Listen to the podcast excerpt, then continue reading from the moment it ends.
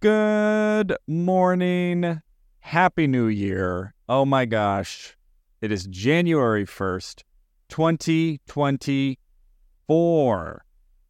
How about that, everybody? It is a brand new year.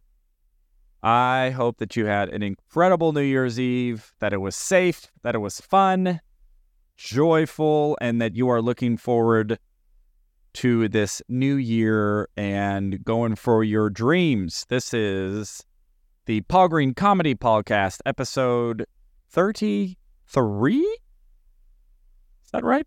Yeah, that's right. Oh man, um I unfortunately had probably the worst New Year's Eve experience of my life. Uh as petty as it's going to sound when I tell you what happened. So I had a show last night uh, in San Diego, which you know, man, I I hate being this guy. I hate being critical. I hate being negative, but it was the worst, probably the worst stand up show of my life. No joke. And I've had some shitty stand up shows. This one was brutally bad. Um, and really shocking. I, I I went in there very excited for the gig. Um, I got booked on this about a month ago, and I got booked because I did a gig on Thanksgiving Day. Um, and I'm kind of hesitating how much of this I should talk about, which is kind of weird.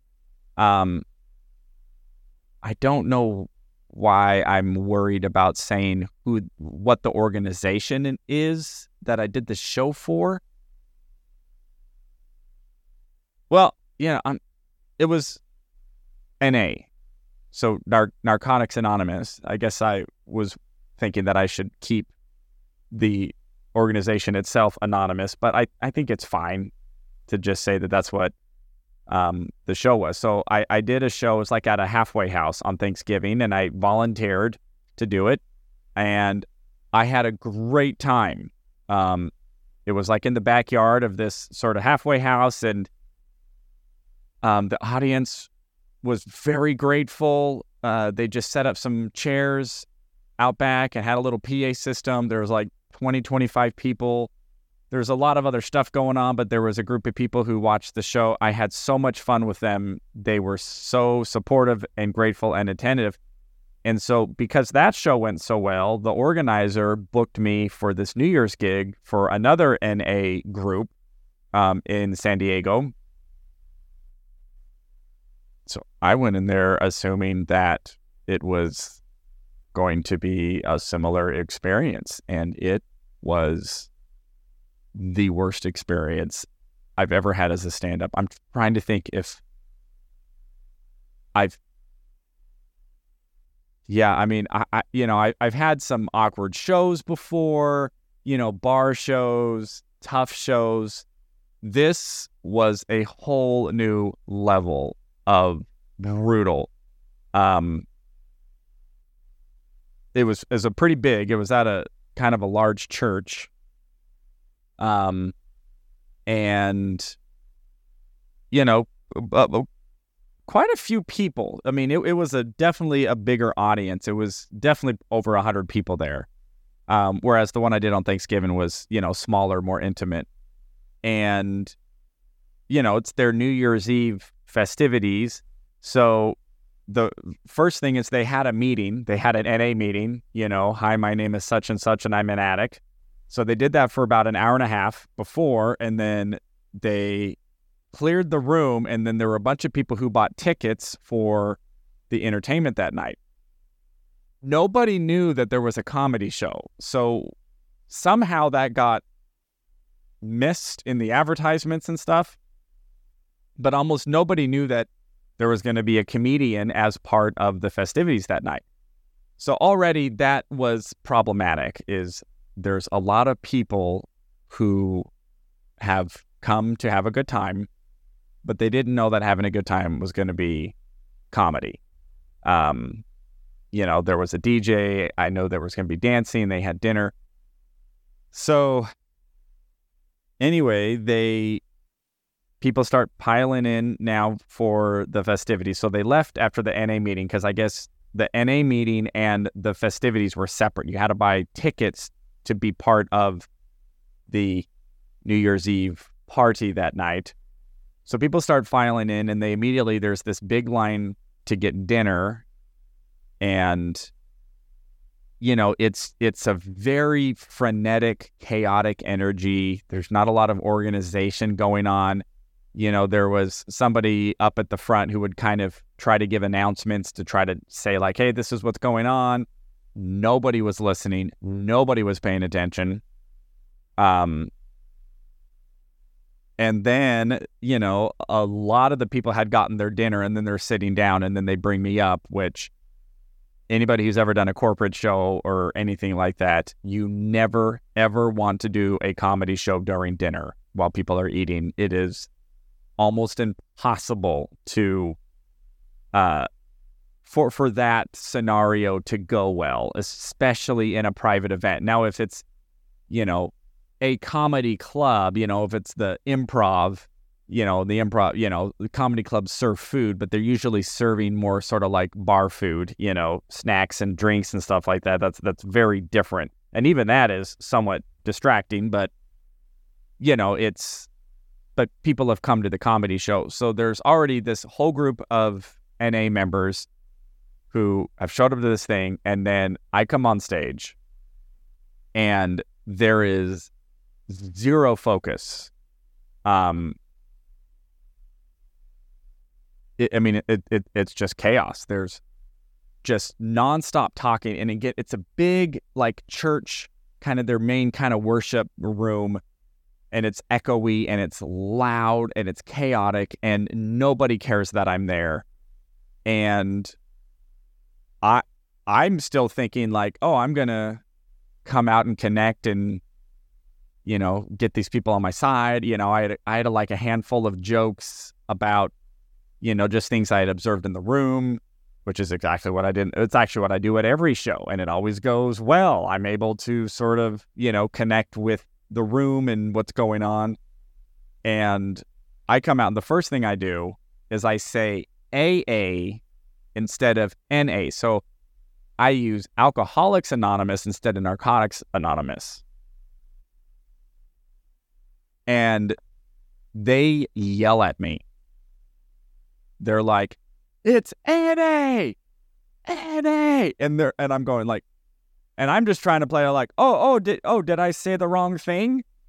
Oh, ha, I said the wrong, uh, you know. And, and first of all, I couldn't even actually really hear what they're saying because it's so loud. And now this whole group of people are yelling at me because I have said the wrong thing, which, you know, fair enough. You know, I, yeah, that was something, you know, I didn't really think to pay that close attention to, you know, the difference between the AA and the NA. But, but evidently that that's me like, yeah, you know, I don't know, doing a gig for Coca Cola and me coming out and saying, Hey, how's everybody at Pepsi tonight? You know, that's kind of the visceral reaction that I had referred to the fact that I had just witnessed the AA meeting, but it was the NA meeting.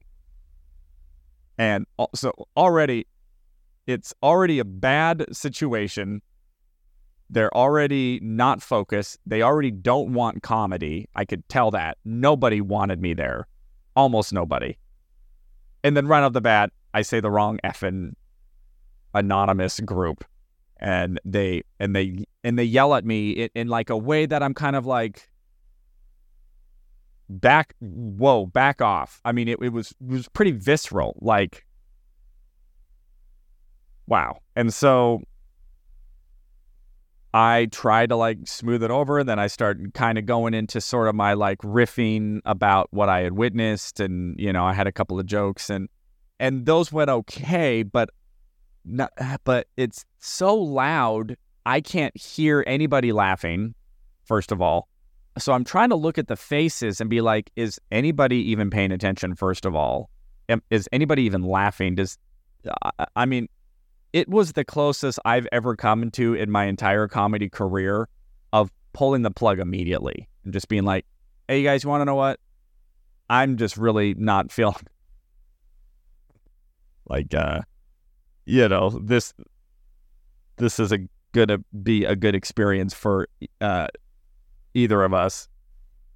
And uh, you know, but there there were I saw smiles and I saw people laughing and you know, there was a couple times when I said some jokes where I actually heard. It's like I got enough people to actually pay attention to laugh that I could hear laughter. I'm like, okay, they're they're kind of here, but you know, I definitely did not feel safe to. I didn't feel like I could be vulnerable. Um, I didn't feel safe expressing myself. Um, yeah, so uh, you know, it's like I, I, I instantly I'm not having fun. Instantly, I, I'm I'm in survival mode. I'm like I I am not in a safe environment here of audience members who are going to um, make this an enjoyable experience for me or for them. So I start going into my material, material that has been crushing everywhere, and and I can't hear anything. I can't hear any laughs, except you know barely. I could barely hear some laughs sometimes, and again, I'm trying to look, and it would be like I could I could hear like there was one person over here who was like really laughing a lot, like really enjoyed my show and like nothing else. And so, of course, I kind of did those jokes. It's like, all right, I'm uh, entertaining the room uh, one person at a time and brutal, brutal, you know. And I'm looking out of the audience. People are just texting, talking, getting up, walking, getting food. They're delivering cake. They're, you know, on their phones you know, not paying attention, arms folded, scowls, like look of anger. Like people were literally look just angry that I was even there. So I'm just soldiering forward as best as I can. Um, I tried to do some crowd work, which was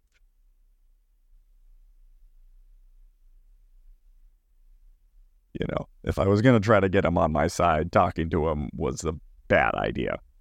Um, so I tried to talk to this woman in the front row who was actually texting. So I called her out for texting and she kind of laughed at that. And then I tried to just kind of crowd work her up a little bit. And it just went, it just was not good. She wasn't giving me anything. She didn't want to play ball. She insulted me. She's like, well, you're a little funny and, you know, stuff like that. Um, you know, I tried to interact with her. I got, I got some laughs out of that. She had like kind of a, interesting name. And then was like, oh, yeah. I was like, well, was that your real name or your nickname? She's like, oh, well, that was the name that they called my son before he died. Hilarious. Hilarious. So, I mean, I, I am, I am just, uh, it is just brutal, guys. It was brutal. Um, those of you watching my comedy know that what I like to do is interview somebody in the audience and then improvise a song about them. So I did. I tried to improvise a song about her, and that I mean it went okay. Like it actually went okay. I got I got some laughs, and then I tried to go back into my material, and had this woman come in sort of in the middle and sit in the front row and heckled me. Just said something really mean, just like. Uh, that's you're okay or something like just out of the blue. It was like I wasn't even talking to her, and just yells out, "You're okay," or, or something like that. And I just went, "Wait, what?" And she's like, "Yeah, you're you're kind of funny or something like that." I was like, "Well, that's really rude." She's like, "Well, I'm a rude person." Yeah, and it, I mean, it got to the point to where I was starting to want to like lose it and actually be combat combative. Um, kind of reminded me of that uh, Bill Burr that famous Bill Burr rant in Philadelphia. If any of you have not heard that, it is incredible. Where there was this audience who was just really rude, I guess, and so to uh, other comedians on the show. So when he got on the show, he just went on stage and just, just attacked the audience verbally. And I don't have that in in me, but you know, and I'm getting paid. And the woman who sort of booked me and, you know, talked to me before the show, who was really great. She was really friendly, really high energy. She was really excited to have me. And then I'm starting to feel like, oh my gosh, like I'm failing here. I am failing this this gig, which hasn't happened to me in, in a really, really long time um, as a performer. It's like kind of a professional. It's kind of what I do, you know, and I'm failing. And, you know, I've everything that I've usually do to get an audience to be on my side isn't working and anything is making it worse. And I, and, and now I'm kind of being mistreated. Like people are being rude to me and disrespectful and and it's already chaotic. People already aren't paying attention, but now people are like yelling at me and saying mean spirited things, and I'm, I'm like, yeah, I don't really think I need to be here anymore, you know. And so I pretty, I mean, I felt that immediately, but you know, about 20, 25 minutes in, they wanted me to do 45 minutes to an hour. And before she's like, well, how long can you do? I'm like, I can do as long as you need. yeah, yeah.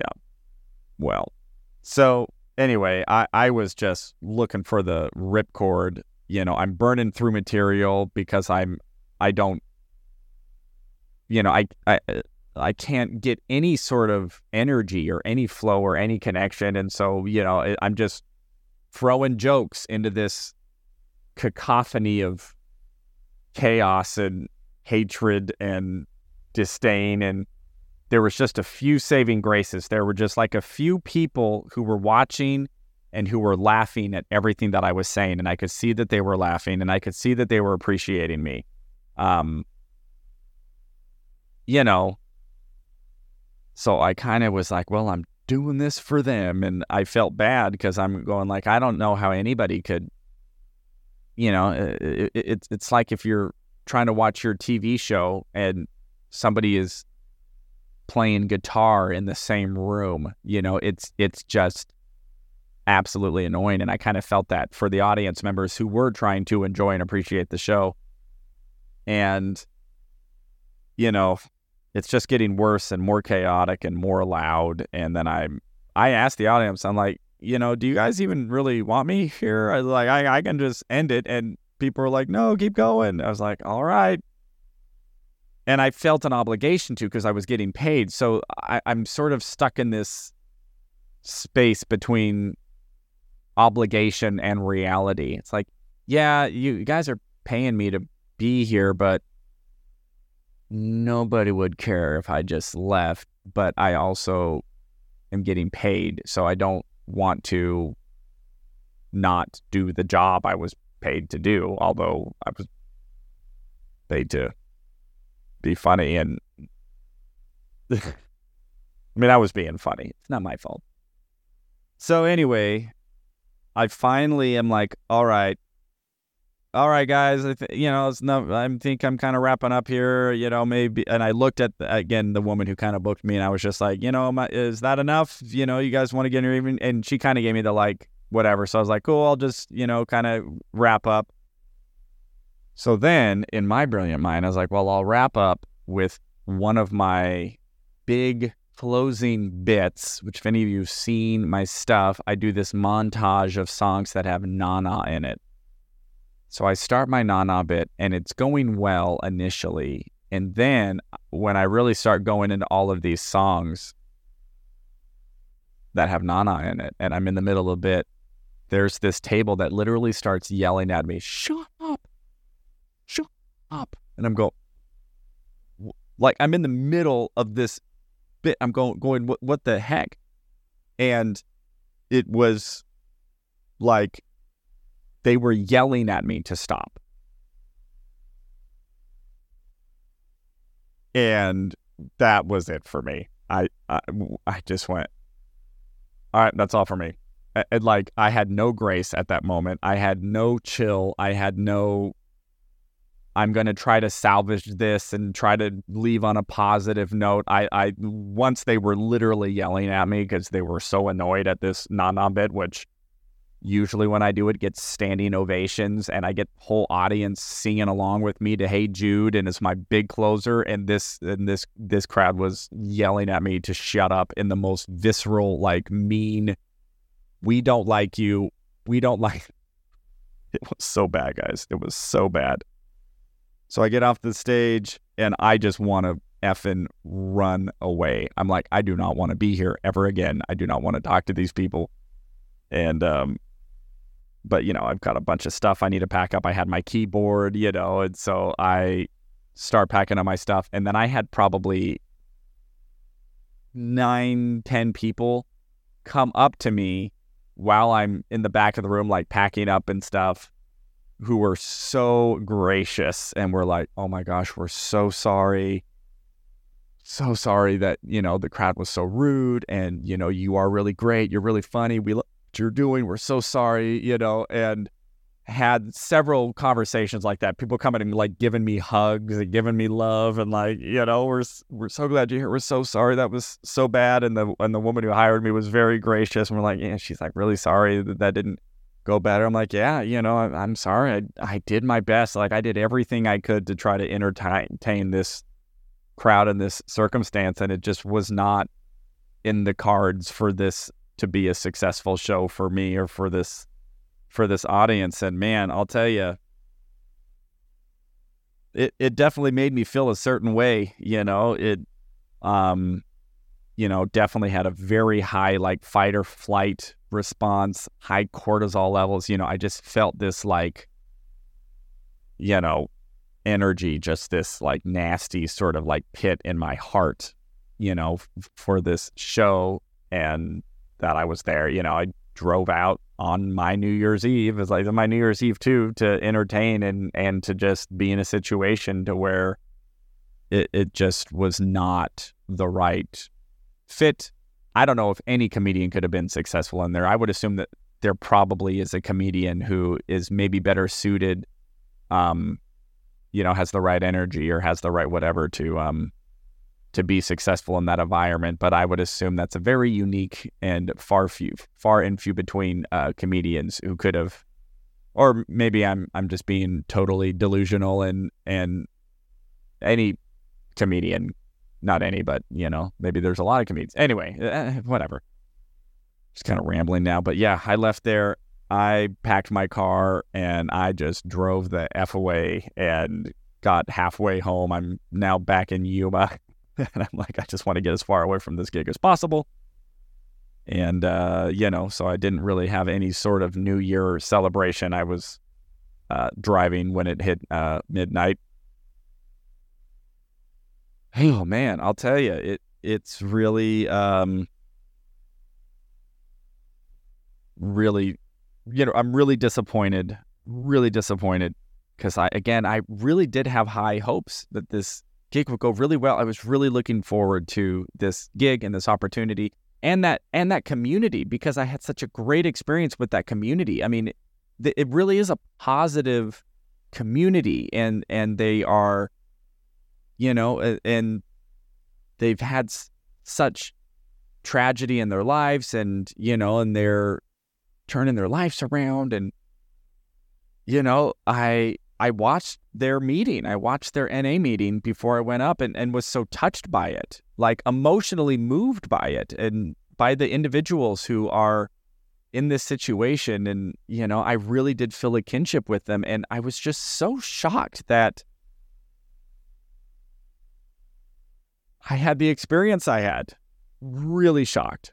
And I don't know how much of that was me just saying the wrong thing right up front actually, you know, was that actually a kill switch? Like if I had just come out and said an A meeting instead of AA meeting, no, no, no, no, that that that wasn't it. That's just me trying to. I always have a tendency to do that. I'm I'm so hesitant to ever place the blame anywhere else other than on myself. Probably my religious upbringing. It's like if something isn't going right, it's my fault. And there's a lot of truth to that. There is a lot of truth to, um, you know, me taking uh, responsibility for everything that I can, and I, I'm taking responsibility for everything I possibly can. I came out, I said the wrong thing. You know, I listened to them and corrected it, and you know, kind of made fun of myself for it right up front and then I gave everything I had. I gave everything I had that I knew how to do. to try to entertain that crowd and to have it be a good experience for them and a good experience for me. And it just was not going to happen. And man, I think it's just part of it, just part of being a dreamer, part of going for big things.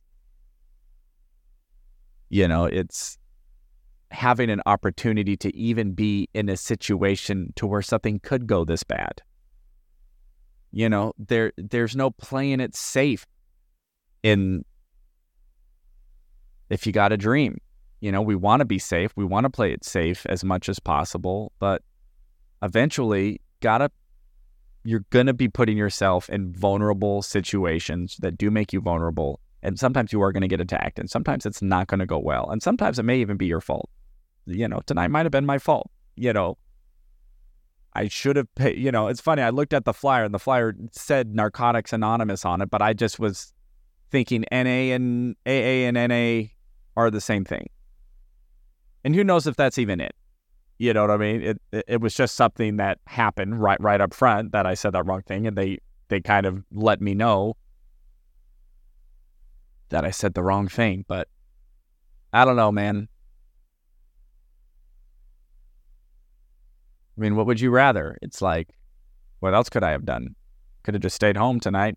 I could not be pursuing my dreams. I could have not have taken this gig. I could have just said, well, you know, it's New Year's Eve. I don't want to do a gig. I don't want to perform. But you want to know what? Somebody give me a chance to perform and to travel out of state and to do a show. And I was thrilled to take the show and to have an opportunity to do a show for a community that I had connected with previously and that I thought I would be able to connect with again. And that's not how it went. So what I'm to do, to go do the next show, have it be better. To be in a casino in uh, New Mexico on Thursday and a casino in Colorado on Saturday. And I've done a bunch of casino gigs this year and they've all gone phenomenal. They've gone very well and I'm looking forward to uh, to just kind of letting this one just let it be a bad experience.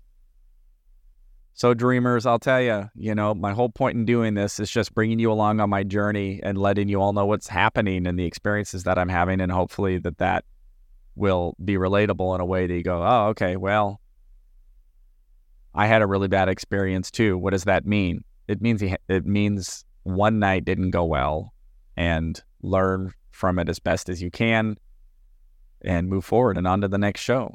And I'm not going to quit, you know, like it's a bad show. I've also had some of the best shows I've ever had this month too. You know, I did those shows a couple weeks ago in Oregon, best shows, incredible shows. And this happened to be the worst, you know. I guess it's that whole you got to take both sides of it. You got to take the yin, the yin and the yang, not the yin and the yang. I think it's the yin and yang. Probably gonna get fact checked on that one. No, it's not. It's not yang. It's yin. Ugh, okay. Still a little bitter. Still a little bitter. I'm gonna work that out. I'm gonna get my meditation on. I'm gonna disconnect, but I am thrilled for 2024, thrilled to be connecting with you. So grateful to everybody who has started following me on this journey, watching these podcasts and listening and commenting. I would love to know what you're up to. Let me know what your dreams are, what your goals are for 2024.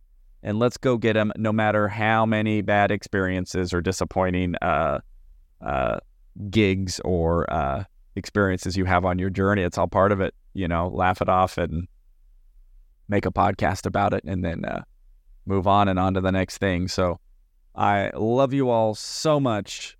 I hope you had an incredible New Year's Eve and that you have a remarkable 2024. I am so excited for all the dreams and goals and experiences we're going to have together and uh, happy to uh, happy and excited to uh, be sharing my journey with you as a comedian out there and an actor trying to uh, make his way in this highly saturated industry and look forward to continuing to do so.